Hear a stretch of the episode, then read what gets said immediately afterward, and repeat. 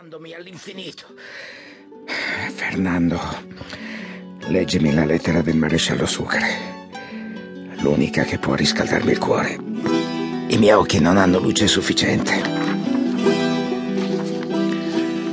Quando sono venuto alla vostra casa, voi eravate già partito.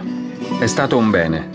Mi ha evitato il dolore del più penoso degli addii. Col cuore infranto non so cosa dirvi. Le parole non possono spiegare i sentimenti del mio animo. Li sapete.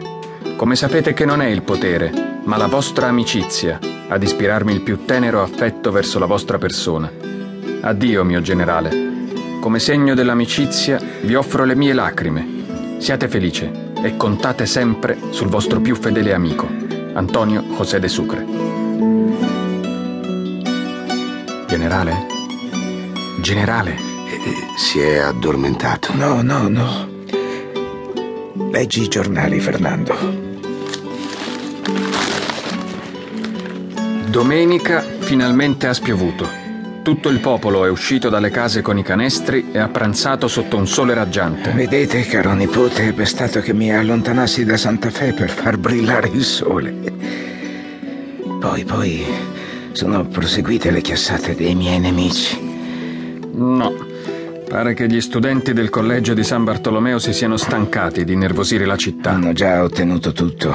Sono partito esule verso il mio destino. Volevano questo, no?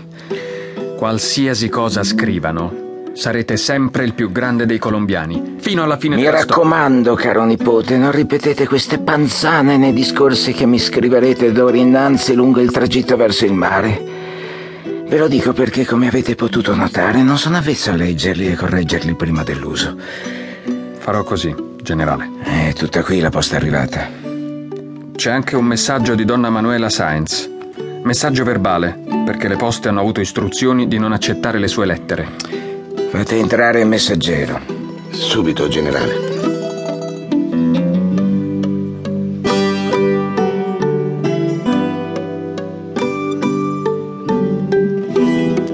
Un'altra provocazione dei miei nemici. Ma non otterrà effetto alcuno, donna Manuela è abituata a dare battaglia, come più di me. Fernando, voglio dettare la risposta da consegnare al messaggero. A me la posta non è ancora vietata. Subito, generale, sono pronto. Amore mio, ho il piacere di dirti che sto bene, ma afflitto per la nostra separazione. Amore, ti amo tanto e ti amerei di più se tu avessi più che mai giudizio. Attenta con quello che fai. Perdendoti potresti perdere entrambi. Sono sempre il tuo più fedele amante, Bolivar.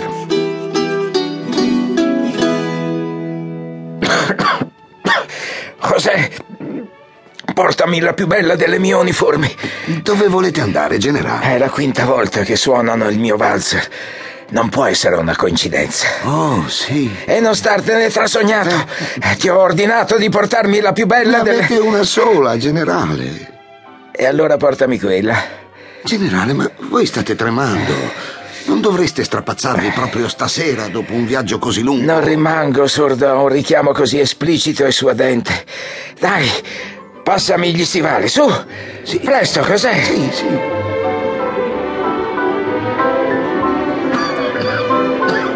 Guardatelo. Danza da solo come un colibrì. Sì, è un'ora che balla. Ho paura che crolli a terra da un momento all'altro. Sembra rinato. È capace di andare avanti per ore fino a esaurirsi completamente. Ma dove la prenderà tutta quella forza? Oh mio Dio! Presto! Presto! Lo sapevo che sarebbe crollato. Generale. Eh, tutto bene, tutto bene. Che l'orchestra continui a suonare. Come vi sentite? Magnificamente e risparmiatemi la mortificazione del vostro ausilio. Piuttosto passatemi il fazzoletto con l'acqua di Cologna. Ecco, generale. Dov'è lei? Eh, dovreste riprendere fiato, generale. Dov'è lei? Eh, Se n'è andata. Ma di chi state parlando? Eh, non capiamo, generale. La colpevole della mia caduta. Ah, ecco, eccola là. Quella donna con la veletta. Accompagnatela nel parco. Miranda Lindsay. Proprio io. O meglio, quello che rimane di me. Eh, vi ho riconosciuta quando vi siete alzata la veletta, mentre danzavo. L'orrore che avete provato nel vedere.